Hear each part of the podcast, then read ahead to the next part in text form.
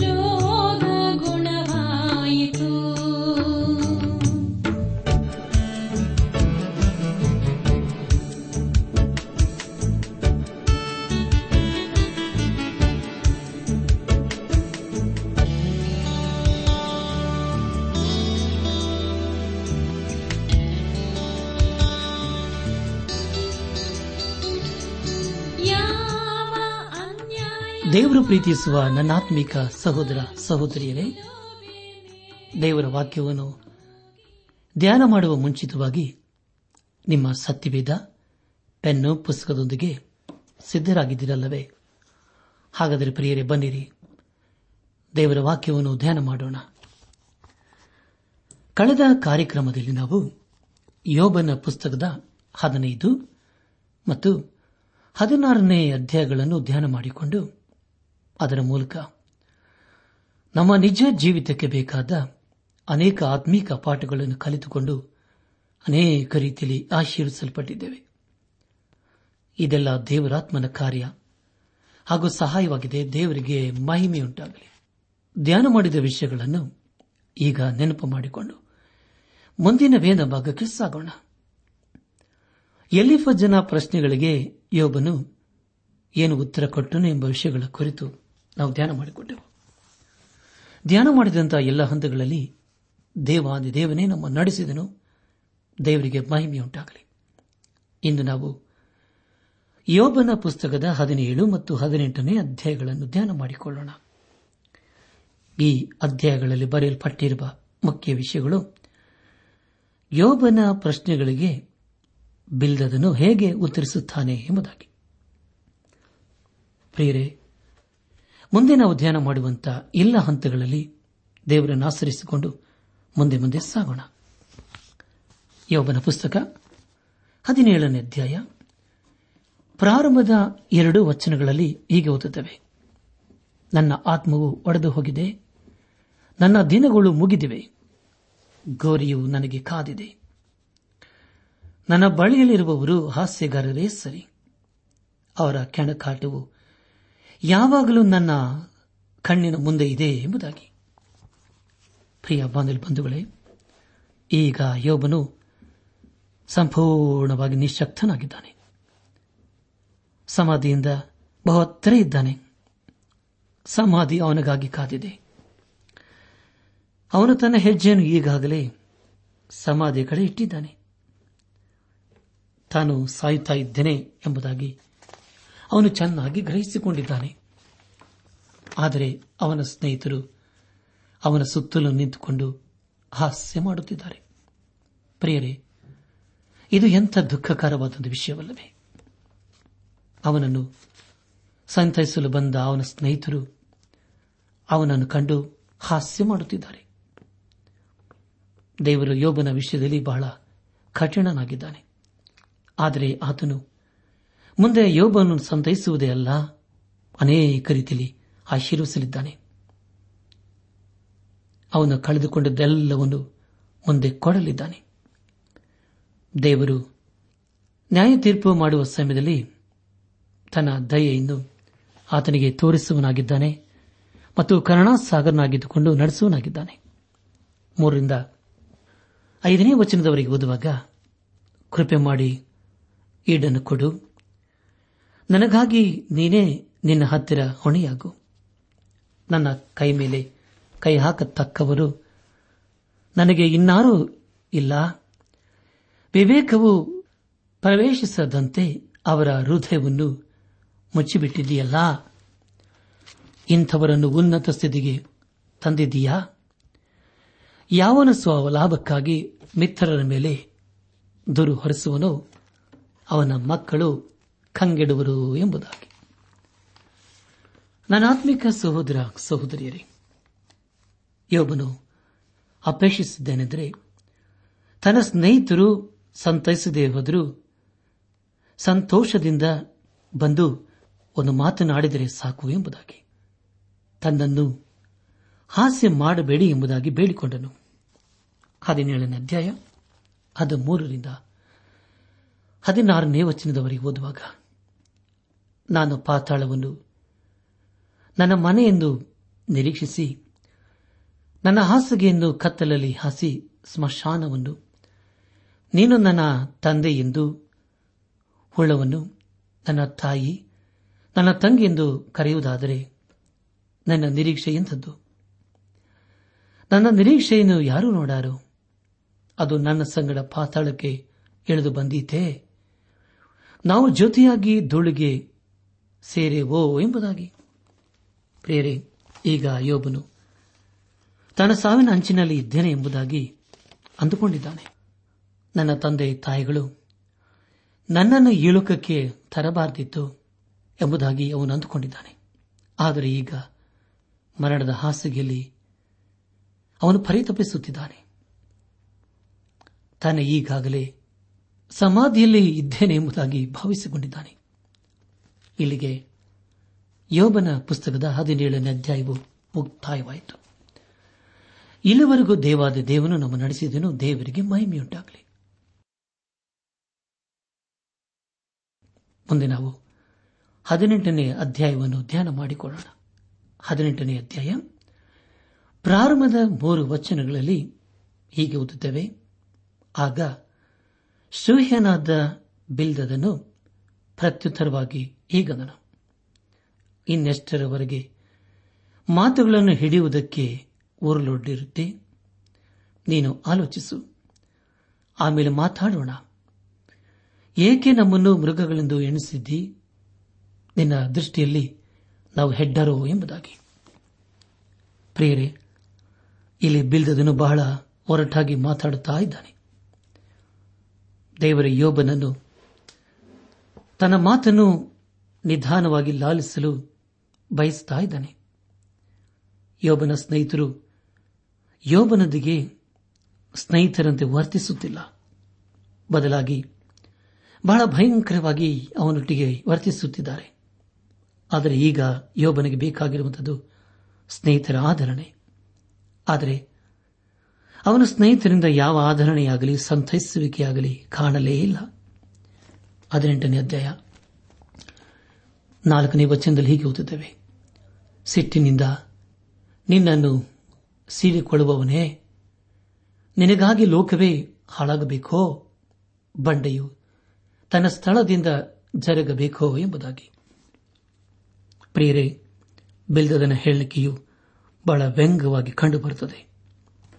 ಐದರಿಂದ ಎಂಟನೇ ವಚನದವರೆಗೆ ಓದುವಾಗ, ಹೇಗಾದರೂ ದುಷ್ಟನ ದೀಪವು ಆರುವುದು, ಅವನ ಒಲೆಯು ಉರಿಯುವುದಿಲ್ಲ.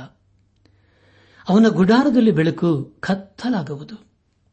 ಅವನ ಮೇಲಣ ತೂಗು, ದೇವಿಗೆಯು ನಂದುವುದು. ಅವನ ಬಲವುಳ್ಳ ಹೆಜ್ಜೆಗಳಿಗೆ ಇಕ್ಕಟ್ಟಾಗುವುದು. ಅವನ ಆಲೋಚನೆಯೇ ಅವನನ್ನು ಕೆಡವಿ ಹಾಕುವುದು. ತನ್ನ ಹೆಜ್ಜೆಗಳಿಂದಲೇ ಬಲಗೆ ಬೀಳುವನು. ಗುಂಡಿಯನ್ನು ಮುಚ್ಚಿದ ತಟ್ಟೆಯ ಮೇಲೆ ನಡೆಯುವನು ಎಂಬುದಾಗಿ. ಪ್ರಿಯರೇ, ಇಲ್ಲಿ ಬಿಲ್ದದನು ಯೋಬನಿಗೆ ಹೇಳುವುದೇನೆಂದರೆ, ಮೀನಿನ ಬಲಿಯಲ್ಲಿ ಸಿಕ್ಕಿ ಹಾಕಿಕೊಂಡಿದ್ದಾಗೆ ನೀವು ಸಿಕ್ಕಿ ಹಾಕಿಕೊಂಡಿದ್ದೀ ಎಂಬುದಾಗಿ. ನಾವು ನಿನಗೆ ಸಹಾಯ ಮಾಡಲು ಬಂದಿದ್ದೇವೆ. ನಮ್ಮ ಮನಸ್ಸು ಆತರಿತಿದೆ ಸಹಾಯ ಮಾಡಲು.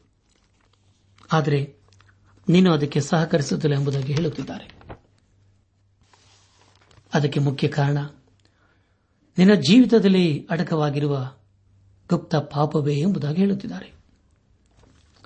ಒಂಬತ್ತು ಮತ್ತು ಹತ್ತನೇ ವಚನಗಳಲ್ಲಿ ಹೀಗೆ ಓದುತ್ತೇವೆ.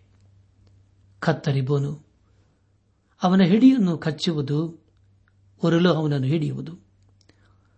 ನೆಲದ ಮೇಲೆ ಪಾಶವು, ದಾರಿಯಲ್ಲಿ ಜಾಲವು ಅವನಿಗೆ ಹೊಂಚಿಕೊಂಡಿರುವವು ಎಂಬುದಾಗಿ.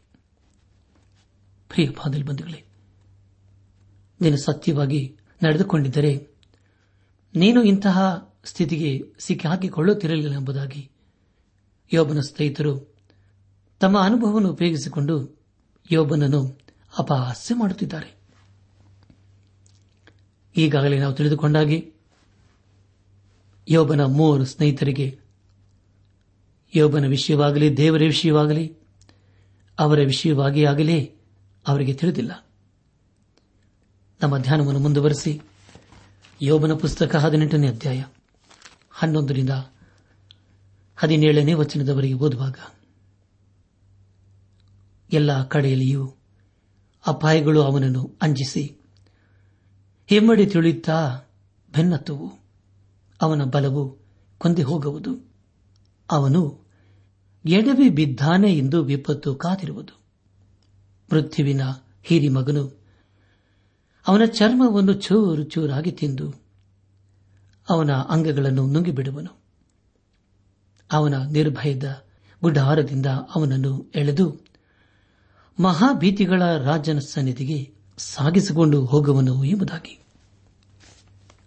ಪ್ರಿಯ ಬಾನುಲಿ ಬಂಧುಗಳೇ, ಇಲ್ಲಿ ಬಿಲ್ದದನ್ನು ಹೇಳುವುದೇನೆಂದರೆ, ಕೆಟ್ಟವರ ದೇಹವನ್ನು ರೋಗವು ಹಾಳು ಮಾಡುತ್ತದೆ ಹಾಗೂ ದೇವರ ಕೋಪವು ಅವರನ್ನು ಸುಟ್ಟು ಬಿಡುತ್ತದೆ ಎಂಬುದಾಗಿ. ಯೋಬನ ಸ್ನೇಹಿತರು, ಸಾಧ್ಯವಾದಷ್ಟು ಅವನನ್ನು ಸಂತೈಸಿ ಅವನನ್ನು ಬಲಪಡಿಸಲು ಮುಂದೆ ಮುಂದೆ ಸಾಗಿ ಕೊನೆಗೆ ಸೋತು ಹೋಗಿದ್ದಾರೆ.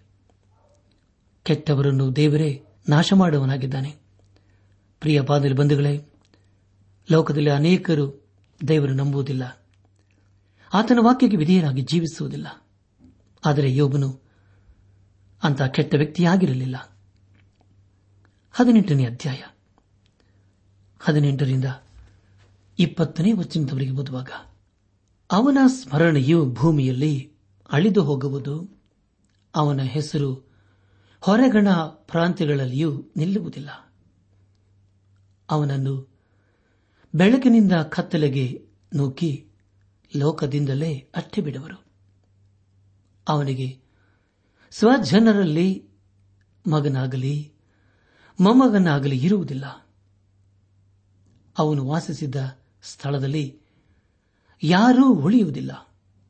ಹಿಂದಿನವರು ಅವನ ನಾಶಿನ ದಿನವನ್ನು ನೋಡಿ ಹೇಗೆ ಬೆರಗಾದರೋ ಹಾಗೆಯೇ ಮುಂದಿನವರು ಅದಕ್ಕೆ ವಿಸ್ಮಯ ಪಡುವರು ಎಂಬುದಾಗಿ. ಪ್ರಿಯ ಬಂಧುಗಳೇ, ಈ ಒಂದು ಗುಣವು ಯೋಬನಿಗೆ ಅನ್ವಯವಾಗುವುದಿಲ್ಲ. ಯೋಬನ ಮಕ್ಕಳೆಲ್ಲರೂ ಈಗ ಸತ್ತು ಹೋಗಿದ್ದಾರೆ. ಆದರೆ ಇಂತಹ ಪರಿಸ್ಥಿತಿಯಲ್ಲಿ ಬೆಳೆದದನು ಅದರ ಕುರಿತು ಮಾತಾಡಬಾರದಿತ್ತು. ಮುಂದೆ ದೇವರು ಯೋಬನಿಗೆ, ಅವನು ಕಳೆದುಕೊಂಡಂತ ಎಲ್ಲ ಆಸ್ತಿಯ ಅಂತಸ್ತನ್ನು ಮಕ್ಕಳನ್ನು ಕೊಡಲಿದ್ದಾನೆ. ಕೊನೆಗೆ ಯೋಬನ ಪುಸ್ತಕ ಹದಿನೆಂಟನೇ ಅಧ್ಯಾಯ. ಇಪ್ಪತ್ತನೇ ವಚನವನ್ನು ಓದುವಾಗ, ಕೆಡುಕರ ನಿವಾಸಗಳ ಅವಸ್ಥೆಯು ಇಂಥದ್ದೇ. ದೇವರನ್ನು ಲಕ್ಷಿಸದವನ ಸ್ಥಿತಿಯು ಹೀಗೆಯೇ ಸರಿ ಎಂಬುದಾಗಿ. ಪ್ರಿಯ ಬಂಧುಗಳೇ, ಇಲ್ಲಿ ಬಿಲ್ದದನು ಕೆಟ್ಟವರು ಹೇಗೆ ಇರುತ್ತಾರೆ ಎಂಬುದಾಗಿ ಹೇಳುತ್ತಿದ್ದಾನೆ. ಅವರ ಸ್ಥಿತಿಯು ಕೊನೆಯಲ್ಲಿ ಭಯಂಕರವಾಗಿರುತ್ತದೆ. ಯೋಬನನ್ನು ಅಂಥವರ ಜೊತೆಯಲ್ಲಿ ಬಿಲ್ದದನ್ನು ಸೇರಿಸಿದ್ದಾನೆ. ಯೋಬನಿಗೆ ಯಾಕೆ ಹೀಗಾಯಿತು ಎಂಬುದಾಗಿ ಅವನ ಸ್ನೇಹಿತರಿಗೆ ತಿಳಿಯಲಿಲ್ಲ. ಅವನನ್ನು, ಅವನ ಪಾಪವೇ ಅವನನ್ನು ಕಾಡಿಸುತ್ತಿದೆ ಎಂಬುದಾಗಿ ಅಂದುಕೊಂಡರು. ಯೋಬನ ವಿಷಯದಲ್ಲಿ ಆಗಲಿ, ದೇವರ ವಿಷಯದಲ್ಲಿ ಆಗಲಿ ಅವರು ಸರಿಯಾಗಿ ಅರ್ಥ ಮಾಡಿಕೊಳ್ಳಲಿಲ್ಲ. ದೇವರ ಮುಂದೆ ಯೋಬನ ತನ್ನ ಪಾಪವನ್ನು ಅಡಗಿಸಿಟ್ಟಿದ್ದಾನೆ ಎಂಬುದಾಗಿ ಅವರು ಅಂದುಕೊಂಡರು. ಅವನ ವಿಷಯದಲ್ಲಿ ಅಪಾರ್ಥ ಮಾಡಿಕೊಂಡರು. ಪ್ರಿಯ ಬಾನಲು ಬಂಧುಗಳೇ, ಯೋಬನಿಗ ಎಲ್ಲವನ್ನೂ ಸಹಿಸುತ್ತಾ ಬಂದಿದ್ದಾನೆ. ತನ್ನನ್ನು ಆಧರಿಸಲು ಬಂದಂತಹ ಸ್ನೇಹಿತರು ಹಾಸ್ಯ ಮಾಡುತ್ತಿದ್ದಾರೆ. ಅವನನ್ನು ಅರ್ಥ ಮಾಡಿಕೊಳ್ಳಲಿಲ್ಲ.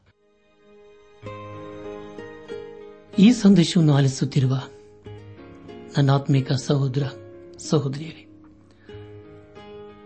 ಆಲಿಸಿದ ವಾಕ್ಯದ ಬೆಳಕಿನಲ್ಲಿ ನಮ್ಮ ಜೀವಿತವನ್ನು ಪರೀಕ್ಷಿಸಿಕೊಂಡು ತೆದಿ ಸರಿಪಡಿಸಿಕೊಂಡು, ಕ್ರಮಪಡಿಸಿಕೊಂಡು, ದೇವರ ಮೆಚ್ಚುವಂತಹ ಕಾರ್ಯಗಳನ್ನು ಮಾಡುತ್ತಾ, ದೇವರು ಮೆಚ್ಚುವಂತಹ ಆಲೋಚನೆಗಳನ್ನು ಮಾಡುತ್ತಾ, ದೇವರು ಮೆಚ್ಚುವಂತ ಮಾರ್ಗದಲ್ಲಿ ನಾವು ಜೀವಿಸುತ್ತಾ, ನಮ್ಮ ಜೀವಿತದ ಮೂಲಕ ದೇವರನ್ನು ಘನಪಡಿಸೋಣ. ಯಾಕಂದರೆ ಪ್ರಿಯರೇ, ದೇವರ ನಮ್ಮನ್ನೆಷ್ಟೋ ಪ್ರೀತಿ ಮಾಡಿದ್ದಾನೆ. ಸಾಕಿದ್ದಾನೆ, ಸಲಹಿದ್ದಾನೆ. ನಮ್ಮನ್ನು ಬೇಟೆಗಾರನ ಬಲೆಯಿಂದಲೂ ಮರಣಕರ ವ್ಯಾಧಿಗಳಿಂದ ನಮ್ಮನ್ನು ತಪ್ಪಿಸಿದ್ದಾನೆ. ನಮ್ಮ ಜೀವಿತದಲ್ಲಿ ಹೊದಗಿ ಬರಲಿದ್ದಂಥ ಎಲ್ಲ ಅಪಾಯಗಳಿಂದಲೂ ಕೇಡುಗಳಿಂದ ನಮ್ಮನ್ನು ತಪ್ಪಿಸಿ ಕಾಯ್ದು ಕಾಪಾಡಿದ್ದಾನೆ. ಹಾಗಾದರೆ ಪ್ರಿಯರೇ, ಆತನು ನಮ್ಮ ಜೀವಿತದಲ್ಲಿ ಎಷ್ಟು ನಂಬಿಕಸ್ಥನಲ್ಲವೇ ನಮ್ಮನ್ನು ಕರೆದಾತನು ವಾಗ್ದಾನ ಮಾಡಿದಾತನು ನಂಬಿಗಸ್ತನಾಗಿದ್ದಾನೆ.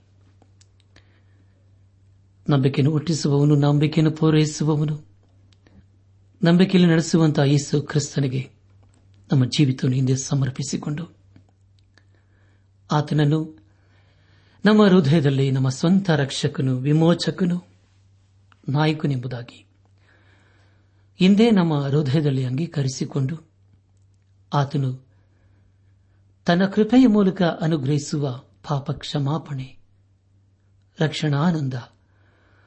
ಹಾಗೂ ನಿತ್ಯ ಜೀವದ ನಿರೀಕ್ಷೆಯೊಂದಿಗೆ ನಾವು ಈ ಲೋಕದಲ್ಲಿ ಜೀವಿಸುತ್ತಾ ಆತನ ದೇವಿ ಆಶೀರ್ವಾದಕ್ಕೆ ಪಾತ್ರರಾಗೋಣ.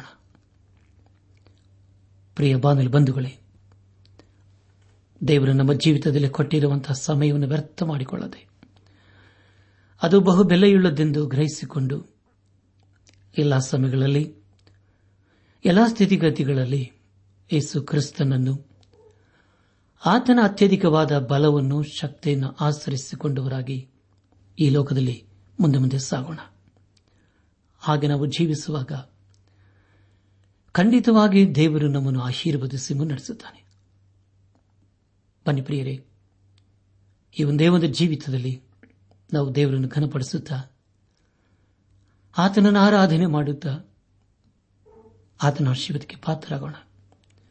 ನಮ್ಮ ಪಾಪಗಳು ಕಡು ಕೆಂಪಾಗಿದ್ದರು ಏಸು ಕ್ರಿಸ್ತನು ತನ್ನ ಪರಿಶುದ್ಧ ರಕ್ತದ ಮೂಲಕ ಅವುಗಳನ್ನು ತೊಳೆದು ಶುದ್ಧಿ ಮಾಡಿ ಬೆಳ್ಳಗೆ ಮಾಡುತ್ತಾನೆ. ಈ ಲೋಕದಲ್ಲಿ ಇದ್ದೇವೆ. ಆದರೆ ಈ ಲೋಕದ ಆಡಂಬರಗಳನ್ನು, ಈ ಲೋಕದ ವ್ಯವಸ್ಥೆ ಅಥವಾ ಈ ಲೋಕದ ಆಚಾರ ವಿಚಾರಗಳನ್ನು ನಾವು ಹಿಂಬಾಲಿಸದೆ, ಯೇಸು ಕ್ರಿಸ್ತನನ್ನು ಹಿಂಬಾಲಿಸುತ್ತಾ ಆತನ ಆಶೀರ್ವಾದಕ್ಕೆ ಪಾತ್ರರಾಗೋಣ. ಲೋಕವು ಅದರ ಆಶೆಯು ಗತಿಸಿ ಹೋಗ್ತದೆ. ಆದರೆ ದೇವರ ಚಿತ್ತವನ್ನು ನೆರವೇರಿಸುವವನು ಎಂದೆಂದಿಗೂ ಇರುತ್ತಾನೆಂಬುದಾಗಿ ದೇವರ ವಾಕ್ಯವು ತಿಳಿಸಿಕೊಡುತ್ತದೆ. ಆದ್ದರಿಂದ ಎಂದೆಂದಿಗೂ ಇರುವಂತಹ ಆಶೀರ್ವಾದಕ್ಕೆ ನಾವು ಪಾತ್ರರಾಗಬೇಕಾದರೆ ಪ್ರಿಯರೇ, ಮೊಟ್ಟ ಮೊದಲಾಗಿ ನಮ್ಮ ಜೀವಿತದಲ್ಲಿ ದೇವರಿಗೆ ಸಲ್ಲಿಸುವಂತ ಘನ, ಮಾನ, ಮಹಿಮೆ, ಪ್ರಭಾವಗಳನ್ನು ಸಲ್ಲಿಸಬೇಕು. ಪರಿಶುದ್ಧರಾಗಿ ಜೀವಿಸಬೇಕು. ಪರಿಶುದ್ಧನಾದ ದೇವರನ್ನು ಆರಾಧಿಸಬೇಕಾಗಿದೆ. ಆದುದರಿಂದ ನಾವು ಪಾಪದ ಜೀವಿತಕ್ಕೆ ಬೆನ್ನು ಹಾಕಿ ಜೀವ ಸ್ವರೂಪನಾದ ದೇವರನ್ನು ಆರಾಧನೆ ಮಾಡುತ್ತಾ ಆತನ ಆಶೀರ್ವಾದಕ್ಕೆ ಪಾತ್ರರಾಗೋಣ. ಹಾಗಾಗುವಂತೆ ತಂದೆಯಾದ ದೇವರು, ಯೇಸು ಕ್ರಿಸ್ತನ ಮೂಲಕ ನಮ್ಮೆಲ್ಲರನ್ನು ಆಶೀರ್ವದಿಸಿ ನಡೆಸಲಿ. ಮಾನವರಿಗೆ ಒಂದೇ ಸುವಾರ್ತೆ ಪರಲೋಕ ತಂದ ಒಂದೇ ಸುವಾರ್ತೆ ಮಾನವರಿಗೆ ಒಂದೇ ಸುವಾರ್ತೆ ಪರಲೋಕ ತಂದ ಒಂದೇ ಸುವಾರ್ತೆ.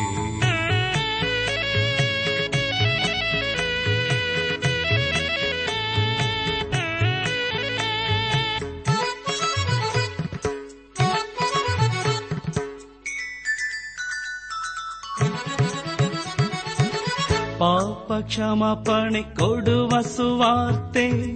ದೇವರು ಯಜ್ಞವಾಗಿ ಬಂದ ಸುವಾರ್ತೆ. ಪಾಪ ಕ್ಷಮಾಪಣೆ ಕೊಡುವ ಸುವಾರ್ತೆ. ದೇವರು ಯಜ್ಞವಾಗಿ ಬಂದ ಸುವಾರ್ತೆ. ಏಸುವೆ, ಆ ದಿವ್ಯ ಶುಭ ವಾರ್ತೆ. ಅಂಗೀಕರಿಸು, ಇದು ಸರಿಯಾದ ವಾರ್ತೆ. ಮನವರಿಗೆ ಒಂದೇ ಸುವಾರ್ತೆ. ಪರಲೋಕ ತಂದ ಒಂದೇ ಸುವಾರ್ತೆ ಮನವರಿಗೆ ಒಂದೇ ಸುವಾರ್ತೆ ಪರಲೋಕ ತಂದ ಒಂದೇ ಸುವಾರ್ತೆ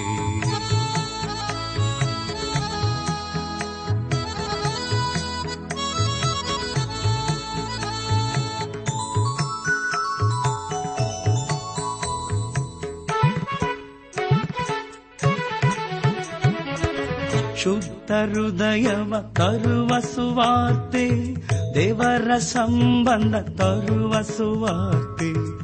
ಶುದ್ಧ ಹೃದಯವ ತರುವ ಸುವಾರ್ತೆ, ದೇವರ ಸಂಬಂಧ ತರುವ ಸುವಾರ್ತೆ. ಅನುಭವ ಸವಿದು ನೋಡುವ ವಾರ್ತೆ, ಅಂಗೀಕರಿಸು ಇದು ಸರಿಯಾದ ವಾರ್ತೆ.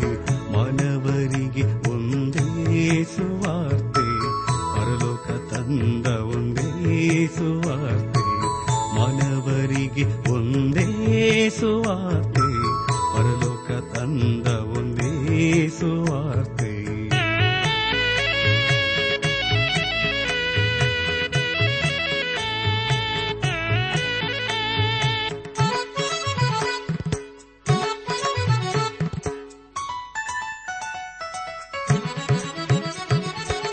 ಪರಲೋಕ ಭಾಗ್ಯವ ತರುವ ಸುವಾರ್ತೆ, ಮರಣ ಮಂಗಳ ಎಂಬುವ ವಾರ್ತೆ. ಪರಲೋಕ ಭಾಗ್ಯವ ತರುವ ಸುವಾರ್ತೆ, ಮರಣ ಮಂಗಳ ಎಂಬುವ ವಾರ್ತೆ. ಸಮಯ ಇದುವೇ ಈ ಶುಭ ವಾರ್ತೆಗೆ, ಅಂಗೀಕರಿಸು ಇದು ಸರಿಯಾದ ವಾರ್ತೆ. ಮಾನವರಿಗೆ ಒಂದೇ ಸುವಾರ್ತೆ. ಪರಲೋಕ ತಂದ ಒಂದೇ ಸುವಾರ್ತೆ ಮನವರಿಗೆ ಒಂದೇ ಸುವಾರ್ತೆ ಪರಲೋಕ ತಂದ ಒಂದೇ ಸುವಾರ್ತೆ ಪರಲೋಕ ತಂದ ಒಂದೇ ಸುವಾರ್ತೆ ಪರಲೋಕ ತಂದ ಒಂದೇ ಸುವಾರ್ತೆ ಪರಲೋಕ ತಂದ ಒಂದೇ ಸುವಾರ್ತೆ ನನ್ನ ಆತ್ಮೀಕ ಸಹೋದರ ಸಹೋದರಿಯರೇ ಇಂದು ದೇವರು ನಮಗೆ ಕೊಡುವ ವಾಗ್ದಾನ, ನೀನು ದುಃಖಿಸುವ ದಿನಗಳು ಕೊನೆಗಾಣುವು ಏಷಾಯ ಅರವತ್ತು ಇಪ್ಪತ್ತು.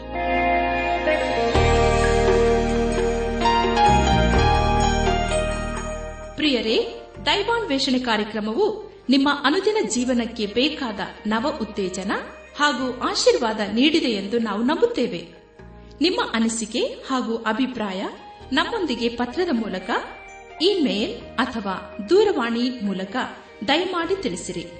ನಿಮ್ಮ ಸಂತೋಷದಲ್ಲಿ ನಾವು ಸಹ ಪಾಲುಗಾರರಾಗುತ್ತೇವೆ ಹಾಗೂ ನಿಮ್ಮ ಪತ್ರಗಳಿಗೆ ಉತ್ತರಿಸುತ್ತೇವೆ. ಈ ಕಾರ್ಯಕ್ರಮವನ್ನ ಕೇಳುವಂತೆ ನಿಮ್ಮ ಸ್ನೇಹಿತರಿಗೂ, ಬಂಧುಗಳಿಗೂ ನೆರೆಹೊರೆಯವರಿಗೂ ತಿಳಿಸಿರಿ. ದೇವರ ಅಧಿಕ ಆಶೀರ್ವಾದ ನಿಮ್ಮೆಲ್ಲರ ಮೇಲೆ ಸುರಿಯಲಿ.